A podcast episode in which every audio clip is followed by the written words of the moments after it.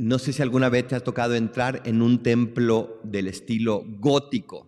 Por ejemplo, en la Piedad Michoacán hay uno que es el Santuario de Guadalupe, en Guadalajara es Templo Expiatorio, lo mismo en León.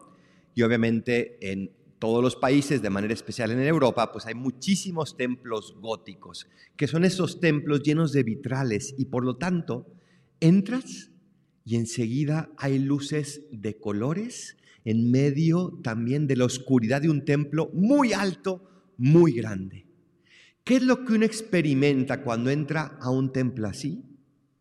Experimenta silencio experimenta estar entrando en un lugar misterioso, en un lugar sagrado. El día de hoy el Evangelio nos invita a recordar lo sagrado, lo importante que es tener lugares dedicados solo para Dios. Estamos en una cultura que está fomentando pues el estar más relajados, tal vez no tantas formalidades, que relaja, por ejemplo, la manera de vestirse o de arreglarse. Y no está mal en cuanto tal. El problema es si eso llega a tocar nuestro sentido de sagrado, nuestro sentido del misterio de Dios, porque ahí está tocando algo esencial al espíritu humano. Cuando entras en un templo, entras así como, estoy entrando al antro, estoy entrando a un bar, no, cuando entras a un antro, un bar, ¿qué fomentas? Fomentas el hablar, fomentas el gritar.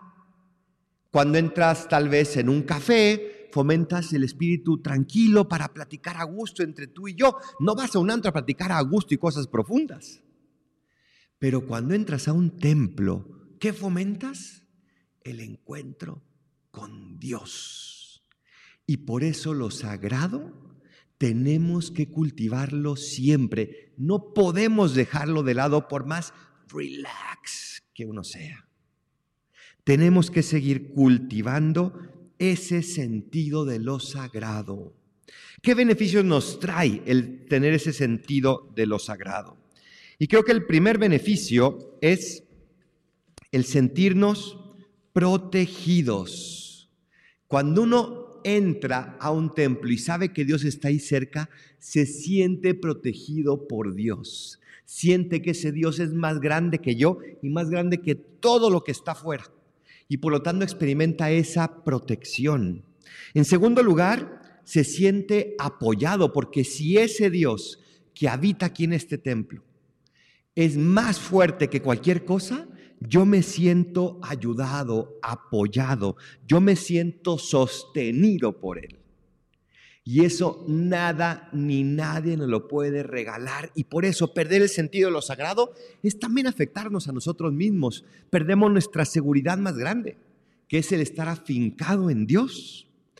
También logramos, cuando tenemos el sentido de lo sagrado, logramos como esa relajación de decir, estoy en un lugar seguro aquí nadie me va a atacar. Recordarán ustedes que en la Edad Media, incluso cuando entraban en un templo alguien que estaba siendo perseguido por algún crimen o alguna guerra, encontraban protección dentro de ese templo porque encontraban la protección de Dios. Y por eso, ah, puedo descansar. También experimentamos ese poderle dar sentido a todo. Cuando tenemos el sentido de lo sagrado, podemos darle sentido a todo porque tenemos todo centrado alrededor de algo que le da sentido. Cuando perdemos ese sentido de lo sagrado, entonces perdemos la capacidad de darle sentido a todo. Llegan angustias, depresiones, tristezas, peleas, etcétera, etcétera. Por eso tenemos que defender ese sentido del misterio, el sentido de lo sagrado. ¿Cómo hay que hacerlo? ¿Con qué actitudes? En primer lugar, tienes que entrar a un templo con alegría. No se trata de entrar y... No, con alegría. Dice el Salmo, qué alegría cuando me dijeron, vamos a la casa del Señor. Qué alegría entrar en este lugar donde me siento protegido, donde me, me, siento sanado, donde me siento ayudado, relajado, donde me siento feliz. Qué alegría entrar al templo con alegría, con una sonrisa no con una carota, con la sonrisa de saberse dentro del lugar donde Dios mismo habita. Segundo, por lo tanto, confianza. Estoy entrando en un lugar donde Dios está y por lo tanto entro confiado, porque aquí está Dios. Y en Dios me apoyo y Dios me protege. Y aquí voy a encontrar algo que no encuentro en otro lugar.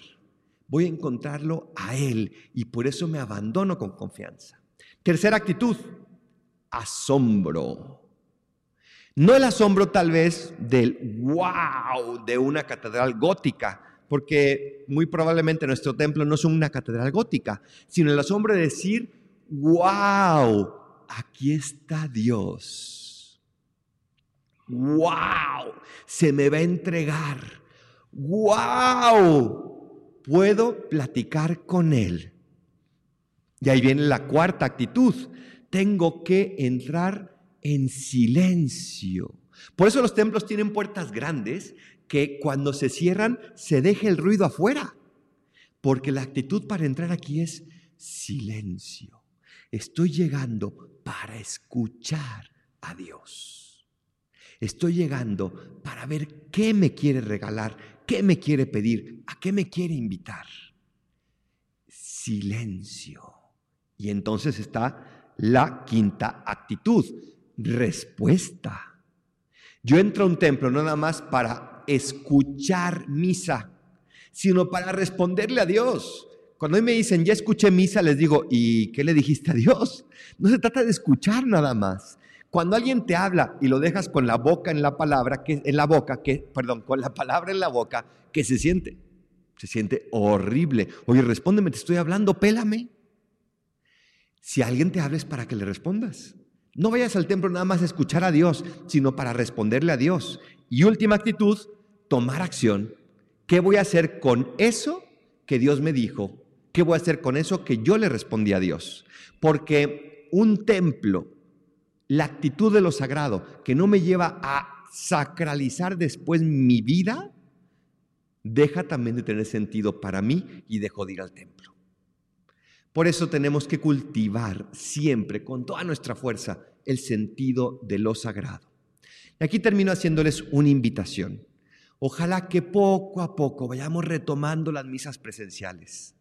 No es lo mismo verlo por internet que recibirlo sacramentalmente. El otro día un doctor tratando este tema me dijo, Padre, ¿y por qué no se quedan ya las misas por internet? Pues está más fácil para usted, más fácil para nosotros. ¿Por qué no hacemos eso? Y yo le dije, oye, cuando salgan las vacunas, ¿tú me puedes vacunar por internet? Claro que no. Tengo que ir a que me vacune físicamente. La Eucaristía la tengo que ir a recibir físicamente, a encontrarme con Él. No podemos ya tener una vida normal en otros aspectos. Vamos al supermercado, vamos a reuniones, vamos tal vez al cine, vamos a centros comerciales, vamos y no vamos a misa el riesgo que corremos tiene que ser proporcional al beneficio que me trae.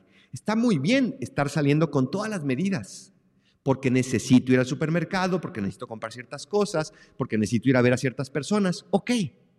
Pero el beneficio que me trae ir al templo y experimentar ese wow y recibir a ese wow es un beneficio que no tiene medida. Y por eso guardando todas las medidas de precaución, ojalá poco a poco retomemos esas misas presenciales. Yo estoy encantado y feliz de tenerlos aquí, pero también estaría encantado y feliz de poderlos ver en el templo para poder decirle a Dios, gracias por quedarte con nosotros. Así sea.